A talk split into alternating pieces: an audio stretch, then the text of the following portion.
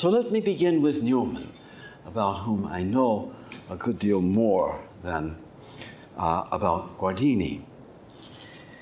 And let me begin like this. One way of distinguishing between different personalisms or between different strands within personalism is to look at the particular evil that a personalism is opposed to. So, in a well known letter to Henri de Lubac, Karol Wojtyla, I mentioned this yesterday, said that he was writing a treatise on the human person that was meant to counteract the degradation of persons witnessed in World War II and to vindicate the dignity and mystery of persons. That was the enemy in reaction to which Wojtyla developed his personalism. With Kierkegaard, the enemy was somewhat different. It was not the degradation of the concentration camps, but the depersonalization that comes from living in the crowd and living by blind convention. Thus, it was natural for his personalism to express itself in a certain individualism. Today, personalism is often in reaction to materialism and naturalism, and as a result, it stresses the higher ideals by which persons live.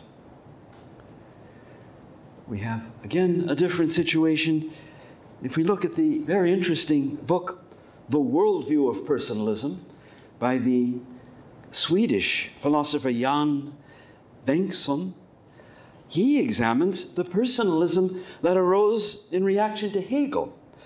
He features those personalists who resisted the pantheistic tendencies in German idealism and who warned of the danger of persons being dissolved into the divine. So, you see, we have to know who a given personalist is in debate with. We have to know the polemical situation of the personalist in order to understand the focus of his personalism. Now, I say that by way of introducing Newman as proto personalist to you. His personalism comes into focus mainly when we understand the rationalism or intellectualism that he was always resisting. In his writing about the knowledge of God by which the believer lives, Newman is always vindicating the heart against the excessive pretensions of formal deductive reasoning. Of course, Newman never held an irrationalist uh, position. He never held a fideist position. But he always fought for what Pope Benedict has called the full range of reason, and he refused to identify the whole of reason with the formal deductive exercise of it. Now, our task here now is to understand what is distinctly personalist about Newman's anti rationalism. And first, we need to understand the exact sense of his anti rationalism. So, let me begin uh, telling you the motto of his major philosophical work uh, entitled The Grammar of Assent. Uh, he uses a line from St. Ambrose as his motto Non in dialectica complacuit Deo, salvum facere populum suum. It has not pleased God to redeem his people by means of logic. And the book is all about the other means of religious knowledge by which God, in fact, does redeem his people. Or again, um, in the Grammar of Assent, I quote here from my own study uh, on the personalism of Newman. He says of the famous argument of Paley, uh, where the world is likened to a watch, and an inference is made to God as to a watchmaker. And Newman always had a critical reserve about that argument. And he says, If I am asked to convert others by the argument of Paley, I say plainly, I do not care to overcome their reason without touching their hearts. It was an argument, he thought, that appealed too little to the heart and to the deepest religious needs of people. It therefore played no role in Newman's own um, religious uh, apologetics. But perhaps the most striking expression um, and eloquent expression of the what I call anti rationalism of Newman comes from a line uh, that I chose as the motto for my book. And it's taken from Newman's Apologia Pro Vita Sua, the famous uh, autobiographical uh, work in which he explains the path of his uh, conversion. Uh, Newman writes there I am far from denying the real force of the arguments in proof of a God. But these do not warm me or enlighten me. They do not take away the winter of my desolation or make the buds unfold and the leaves grow within me and my moral being rejoice. And of that quote, he says, in effect, that he is looking for a knowledge of God that is not just a matter of rational demonstration and appeals only to the intellect, but a knowledge that makes the human heart expand. Now, why was Newman so dissatisfied with demonstrative knowledge of God, while never putting into question the validity of um, such demonstrations? And the reason is this he thought that such knowledge by itself had little power to move us to action and commitment. He thought that it left us too much in the position of a spectator. And so, in the Grammar of Assent, uh, this major philosophical work of Newman, he drew a distinction between what he called notional assent and real assent. Now, let me first explain that distinction in general, and then we'll see how he applies it to religious knowledge. I can know in a merely notional way that I will one day die. I can know it in an abstract way like this all living beings die, and since I too belong to the immense class of living beings, I too will one day die. But I can also know about my impending death in a way that, as Newman says, pierces me. I may feel in my bones how my death is approaching. And then I give a real assent to it.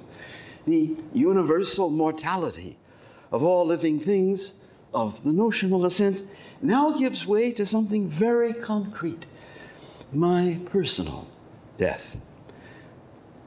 Whereas I may just yawn while acknowledging my death in a notional way, I now shudder while acknowledging my death in a real way. Whereas I am a spectator of my own death, as long as my assent is just notional, I become a participant in it as soon as my assent becomes real. So you get the idea of the distinction.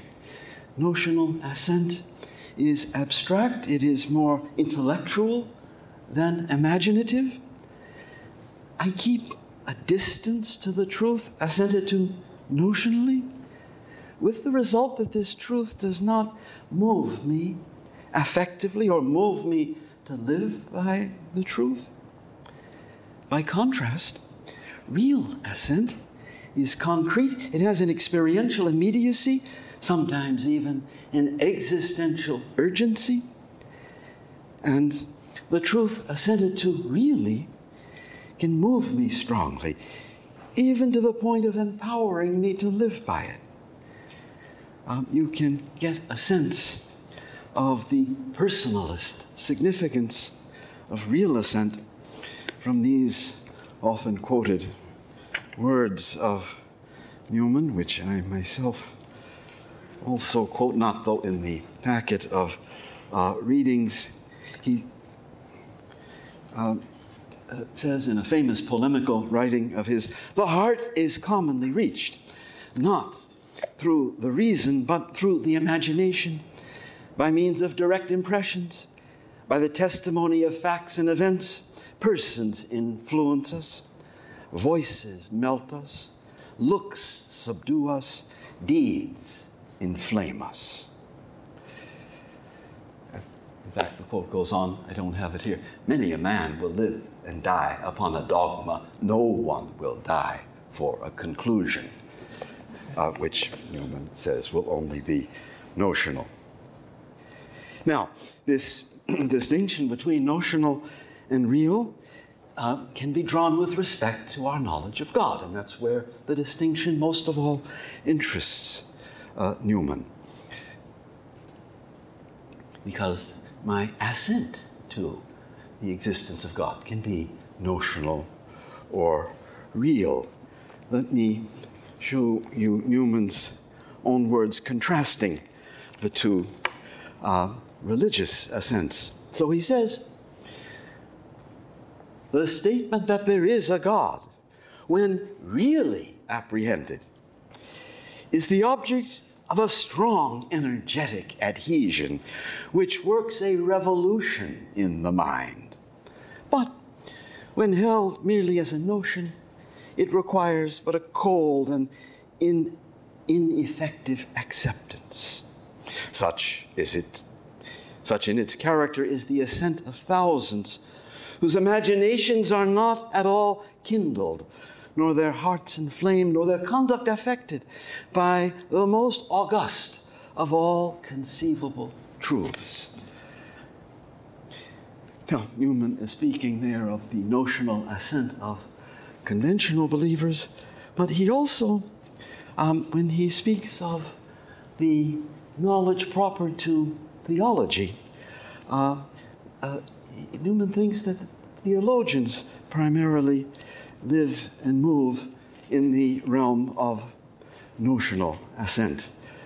Uh, and so I, you have this always an excuse for quoting Newman in his own words because he is such an inspired writer. Uh, so he,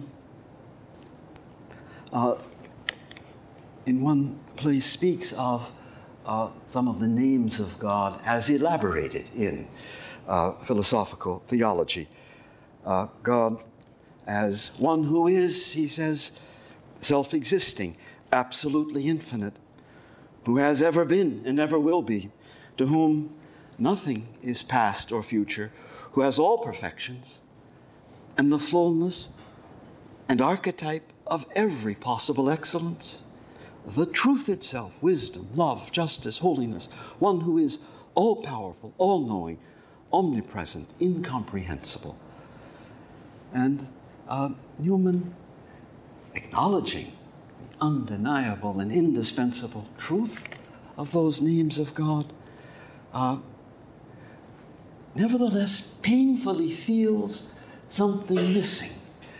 Uh, and he says, it is an assent that is, to these names of God, following upon acts of inference and other purely intellectual exercises, and it is an assent to a large development of predicates correlative to each other, or at least intimately connected together.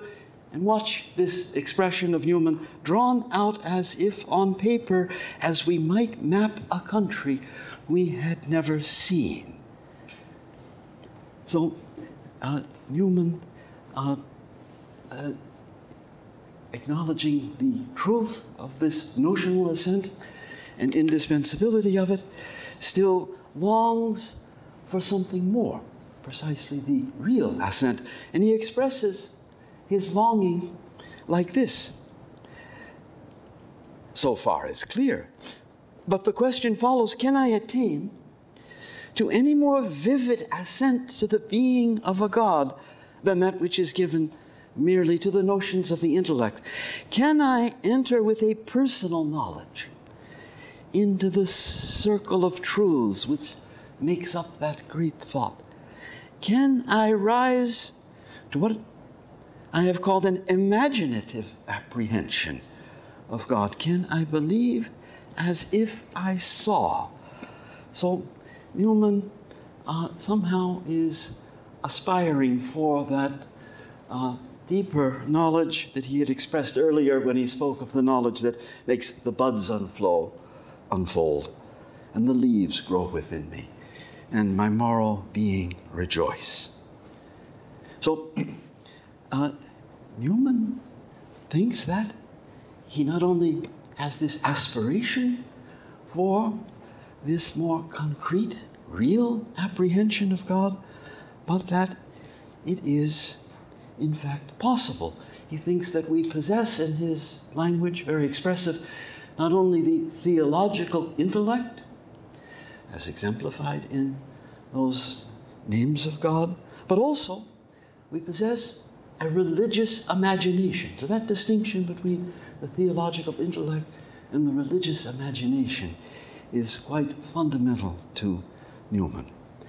And while the former theological intellect specializes in notional assent, the latter is capable of real assent, which may be surprising when you consider that God is a hidden God. So, how should we have some apprehension of Him with all that concreteness of real uh, apprehension? How should that even be possible in the case of God? Well, Newman um, proceeds uh, in the grammar of assent to show that the materials, so to say, with which the religious imagination works are found, most of all, in the experience of being morally bound to act, in the sense of ought that we feel in our conscience. The religious imagination gains not just a notional, but a real apprehension of a divine lawgiver. Now, notice, notice Newman is not saying that we infer from moral obligation to God as its source. Such an inference, he thinks, would yield a notional apprehension of God. No, we discern in the moral obligation the divine lawgiver. That is what lets us gain a real apprehension of God, so that now the thought of Him can, as he put it, work a revolution in our minds. The real apprehension of God, as mediated through conscience, is more like an experience of God than an inference to His existence. Now, um, the question uh, for us in the setting of this seminar is what's distinctively personalist about this, this passion for real apprehension and real assent in Newman? I might add that anyone who reads widely in the religious writings and in the sermons of Newman can only be astonished at Newman's power of converting what is at first for the reader a notional assent into a real assent. Uh, that is one way of expressing the almost preternatural power of the sermons of Newman. They evoke real assent to uh, things of faith and lead you beyond um, what Newman takes to be the relative barrenness of a merely uh, notional assent. But as I say, what is distinctly personalist uh, about this great theme in Newman. And perhaps two things are obvious. Um, the real assent is gained in and through a personal encounter with God in conscience, and is not just a matter of thinking about God, it is an encounter with Deus vivens et videns, the God living and seeing. It is an encounter with an I thou structure. Uh,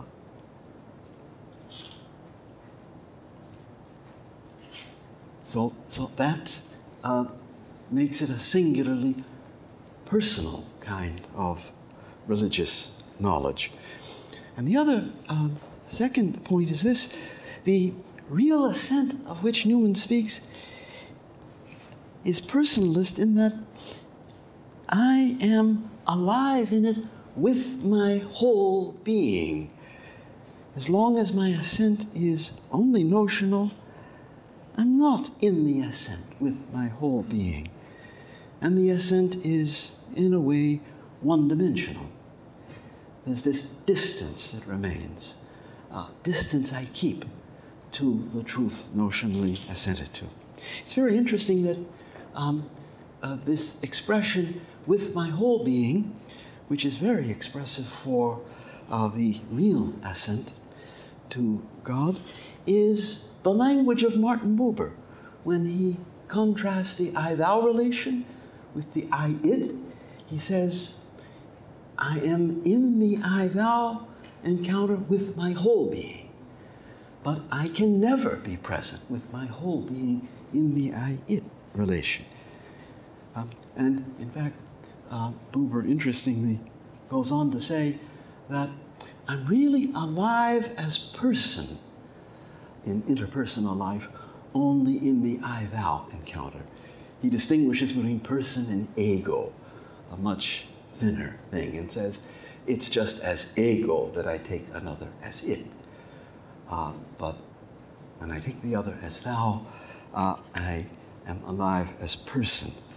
And so that being in the real assent, being engaged with my whole being, um, we could sort of appropriate something from Buber and say, I am eminently alive as person uh, in that real assent. And so, uh, for those reasons, and perhaps others too, um, there is something eminently personalist about this uh, anti rationalist side of Newman. Now, I do need uh, to issue the, uh, the qualification uh, that Newman never intends to play off uh, real assent against the notional assent. Uh, is entirely a relation of complementarity that he aspires for. He's quite aware that there is a rationality proper to real assent that is absolutely necessary for the believer. You can see it like this if you just have that sense of God that uh, resonates in a deep moment of conscience, you may wonder well, this divine, whose authority I feel in conscience, is this one God? Could it be multiple gods? And it takes theological reflection to think through why a plurality of gods doesn't make sense uh, and why this can only be the God of monotheism who uh, makes himself felt in, in conscience. So, um, uh, to try to uh, just drop the whole of notional assent and have one's religion based exclusively on real assent. That's not uh, Newman's uh, intention. It may sound that way because um, there's often a kind of polemical edge against uh, uh this, uh, uh, this array of, of, of, notional concepts.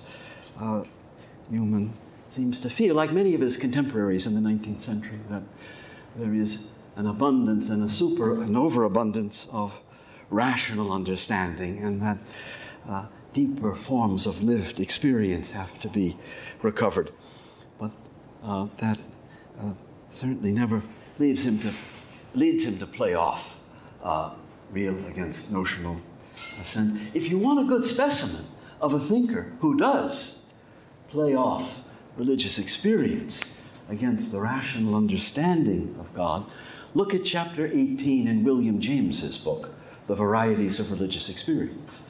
There, James virtually sacrifices uh, rational reflection about God to the religious experience, which is the center of his book.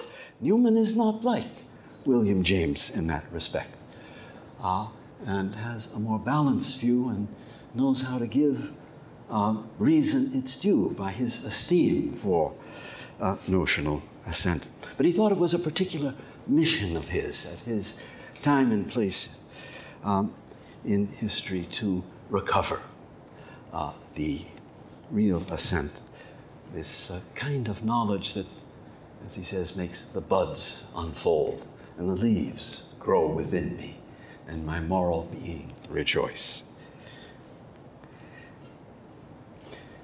There is just one other thought in Newman, and then we'll turn to uh, Guardini, uh, that I wanted to mention.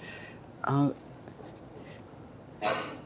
it um, also shows Newman, Newman's personalism uh, asserting itself against a certain uh, rationalism, and it has to do with uh, how persons influence each other, and especially in the deepest matters, in matters of faith. How is faith uh, transmitted? Uh, and in a very early sermon of uh, Newman's, preached when he was just 30, uh, he, um, well, the sermon is entitled Personal Influence the means of propagating the truth. And uh, I'm going to just read a few sentences which show how little Newman expected from the crafting of arguments and the writing of books, at least as compared to the living witness of a saintly believer. And so he asks, How has revelation been upheld in the world and transmitted. And he says it has been upheld not as a system, not by books, not by arguments, not by temporal power, that is the legal establishment of religion, but by the personal influence of such holy men as have already been described who are at once the teachers and patterns of Christian truth. he unpacks a little more of this unique power of the living faith of the believer, this unique power to transmit itself.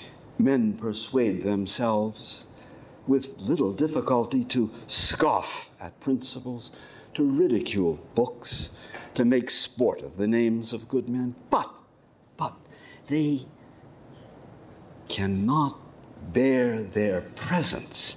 It is holiness embodied in personal form, which they cannot steadily confront and bear down, so that the silent conduct of a conscientious man secures for him from beholders a feeling different in kind from any which is created by the mere versatile and garrulous reason. End of that quote. Typical Newman. Garrulous reason. Garrulous meaning something like chattering reason. So, um, that is not, perhaps that doesn't focus precisely on that point of real assent that I spoke of above, but it does uh, show um, uh, Newman mentioning certain highly rational ways of transmitting faith and his understanding of how it really happens uh, through this personal presence of the committed believer. All right, so much on Newman. Um, I've also been asked uh, uh, to say something about uh, the great Romano Guardini uh, as an eminent 20th century personalist uh, thinker. Um, many of you may not know so much about Guardini. He was born in 1885 and died in, eight, uh, 1968. He is one of those forgotten masters. He is in need of a legacy project that uh, would retrieve his rich uh, literary legacy. He was, first of all, a religious writer.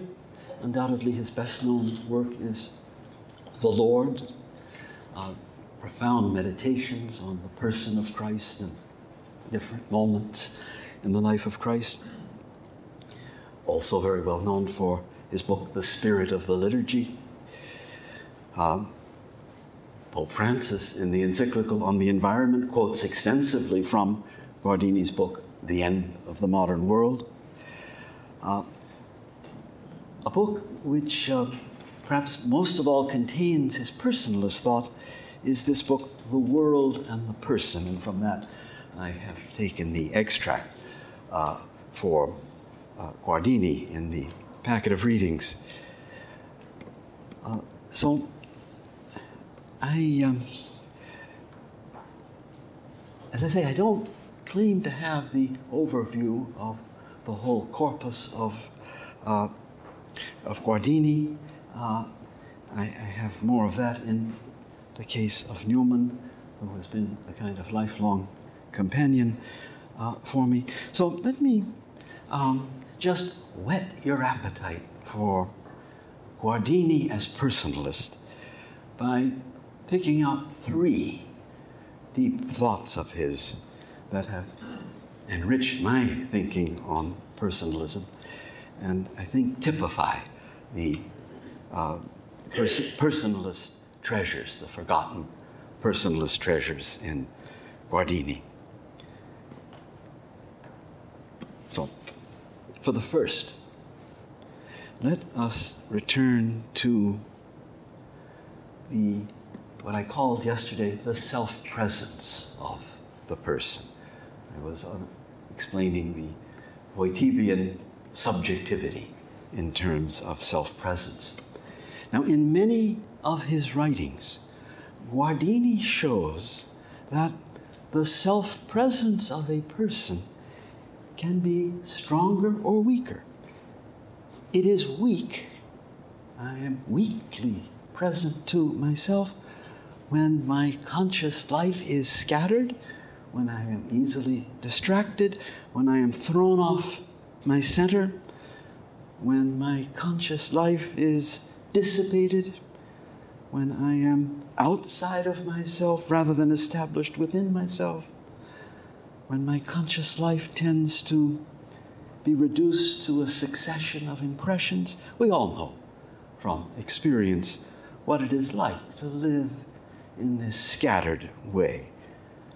We're unable to perform any significant act or make any significant decision in that uh, scatteredness.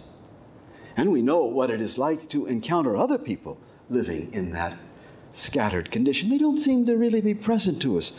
We reach for them as persons and cannot find them.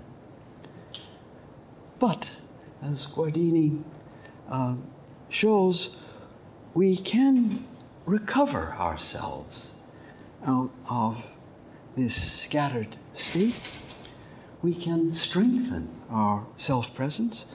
We can return to ourselves uh, by what Guardini calls recollecting ourselves.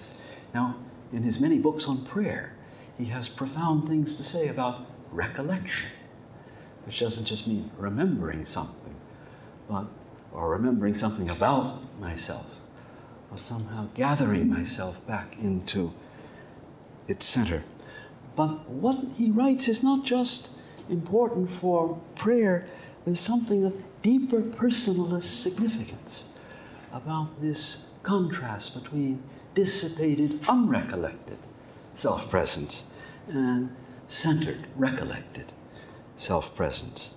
So Guardini, um, uh, with masterful, concrete descriptions, shows how we can disentangle ourselves from the multitude of things in which we were lost.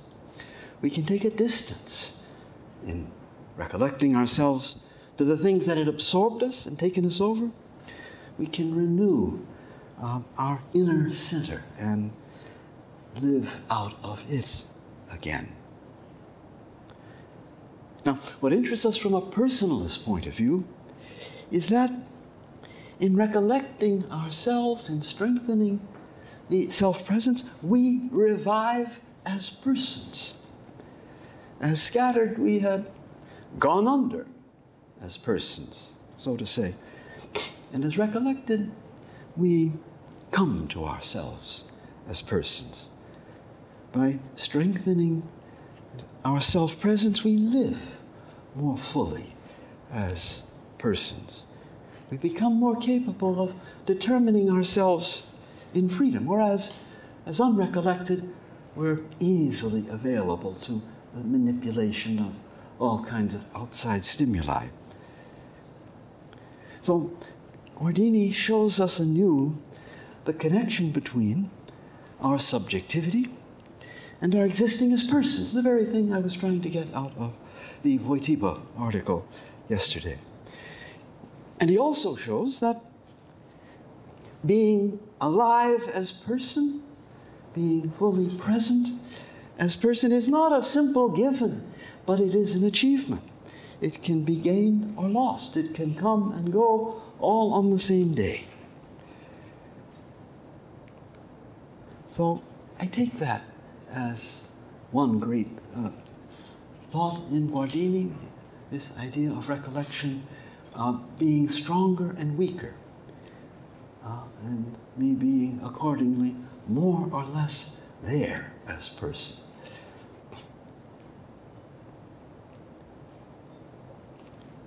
And now let me turn to Guardini's thought on the relation between persons and in particular, on the way in which one person can influence another. This is something I think very deep and rich in Guardini. He is fascinated by the fact that the greater the influence of one person on another, the greater the reserve with, with which the influence is exercised. And he means that the greatest influence is exercised when one person stimulates another person to act on his own. Influence between persons is not a matter of one person dominating another or reducing another to an extension of the dominating person. It is a matter of empowering another to act in his own name. So, real influence between persons is based for Guardini on a paradox of making another person free. He uh, develops interesting analogies. He takes the case of a lever that's used to move a heavy weight uh, and says, well, the weight moved is just passive uh, and completely uh, controlled by the lever. But then he brings in, for comparison, the way in which sunlight acts on a plant. And in that case, um, the sunlight stimulates the plant nature to come into its own as plant. Uh, and so there is a, a much greater independence in the thing being influenced. Uh, but in the case of persons, uh, that uh, paradox of profound influence uh, and self activity. Uh, self activity under and through that influence.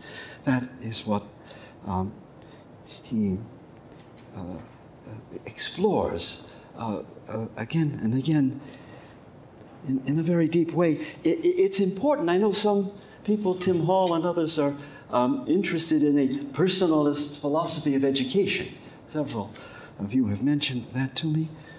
And there's surely something here in Guardini for that.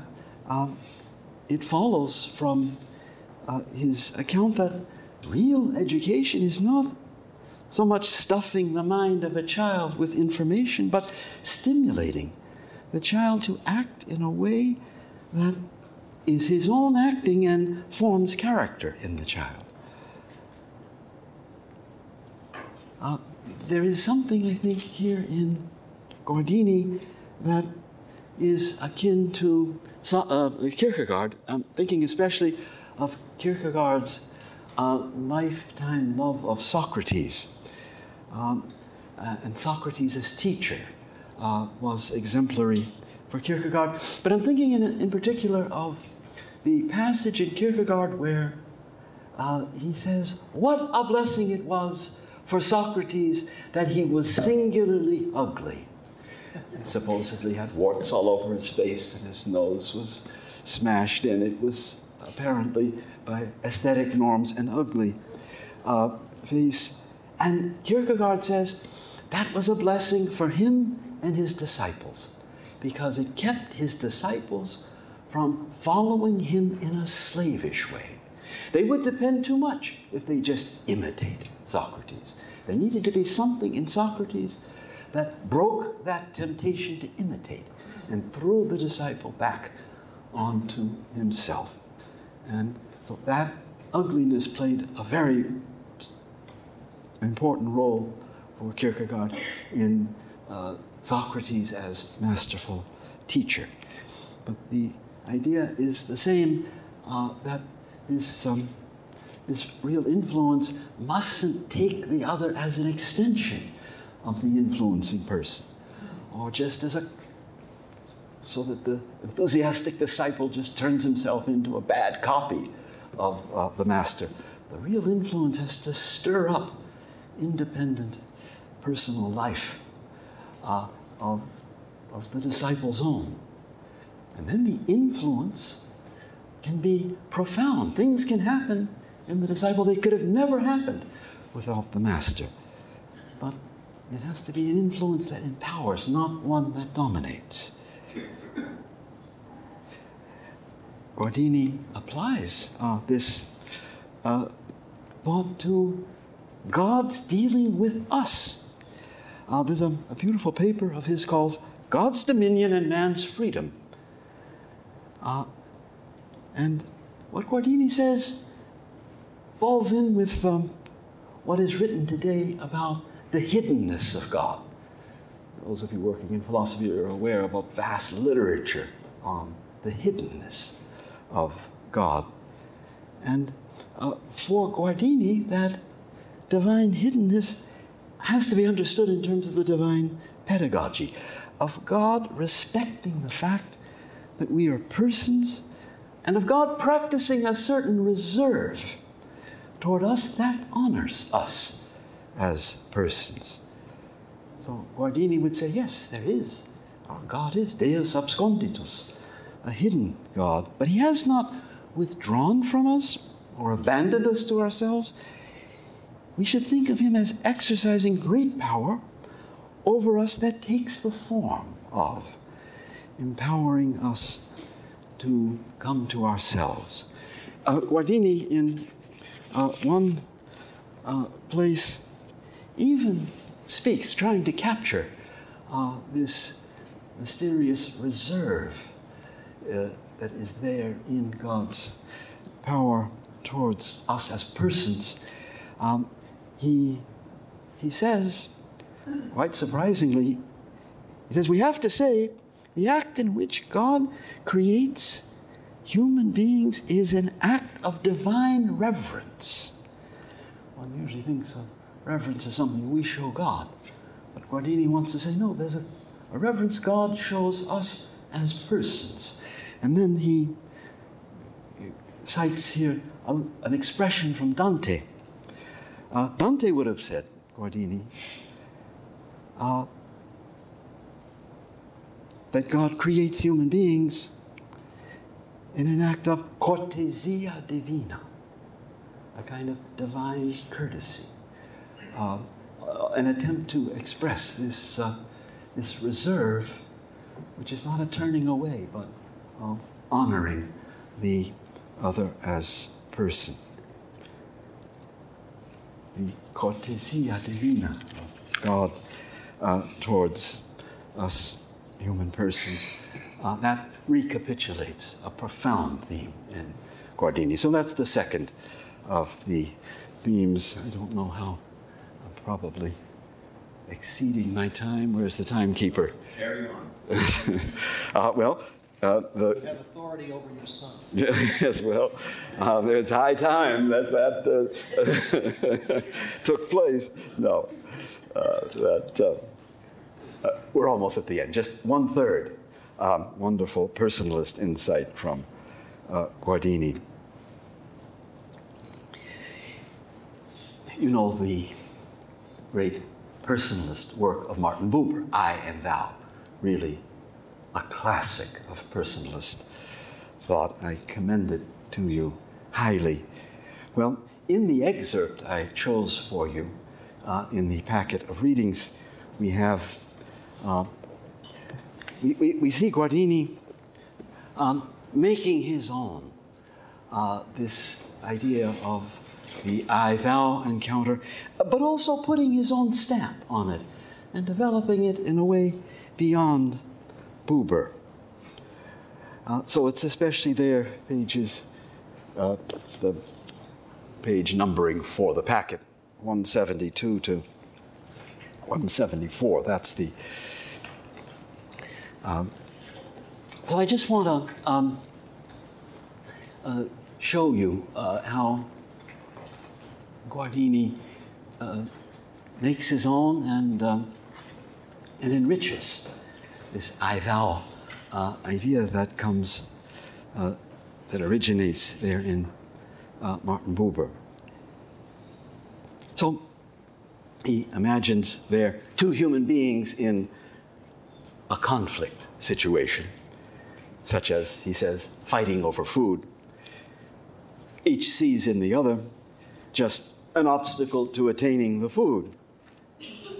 Neither sees in the other a being in his own right so each takes the other as object. We have what Buber called an I it uh, relation. But then Guardini imagines the transition out of this I it relation to the other to a real I thou. And the description is so rich, even in English translation. Guardini writes a singularly beautiful German that is sometimes almost poetical.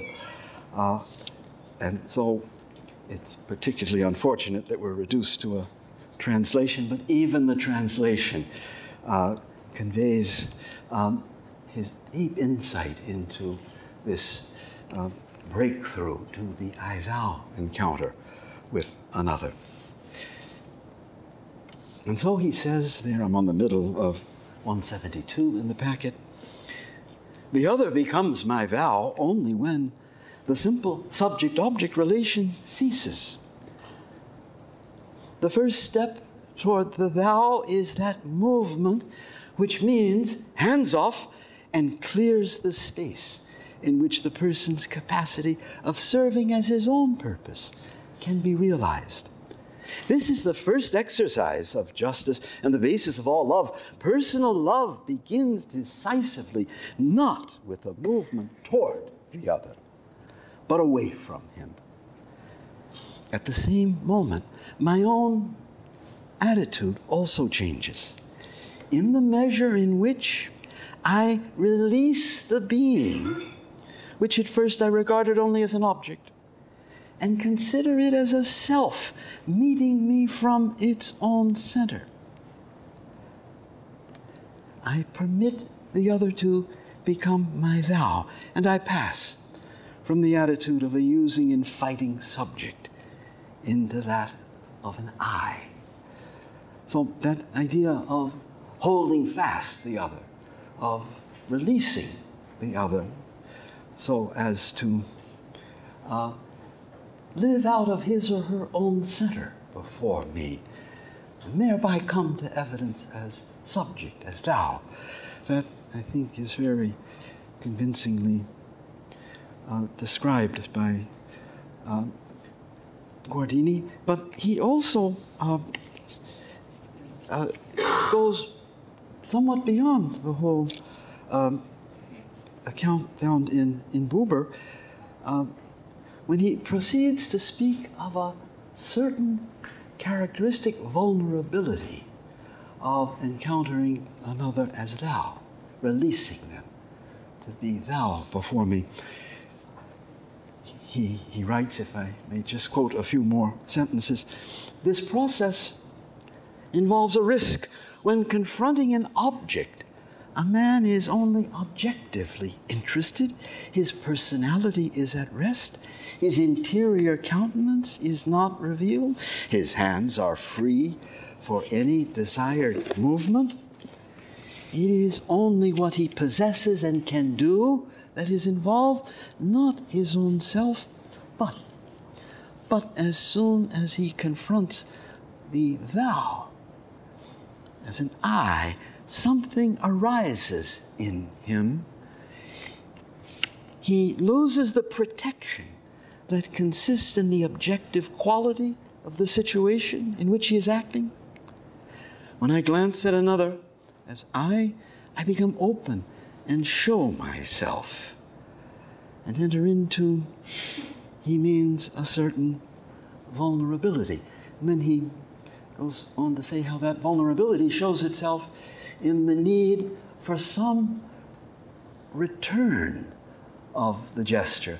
I, some, I expose myself in taking the other as thou in such a way that I need now by the other to be taken as thou. And that exposure is part of this uh, vulnerability. Uh, and he then proceeds to um, contrast the uh, the, as he calls it, the armored self of the I it, uh, with this vulnerable self of the I thou. Uh, and he wants to say that vulnerable self is much more alive as person. The person is shut up and hidden in the armored condition. But I um, encounter the other as person and want to be encountered by him uh, as person just through that setting aside of the armor and the masks and the um, vulnerable encounter in the I relation. So um, that, um, uh, that, that, that's, uh, you know, I think it, it's a good specimen, uh, this thought of uh, Guardini on the I thou, of, of, of, the, of the new world that opens with subjectivity. Uh, I don't think in the ancient world you ever have anyone distinguishing between the armored condition of the self vis a vis the more vulnerable. But a tremendous truth about the person shows itself in that distinction and, and, and shows us the, the personalist fruitfulness of the exploration of subjectivity and, in this case, intersubjectivity.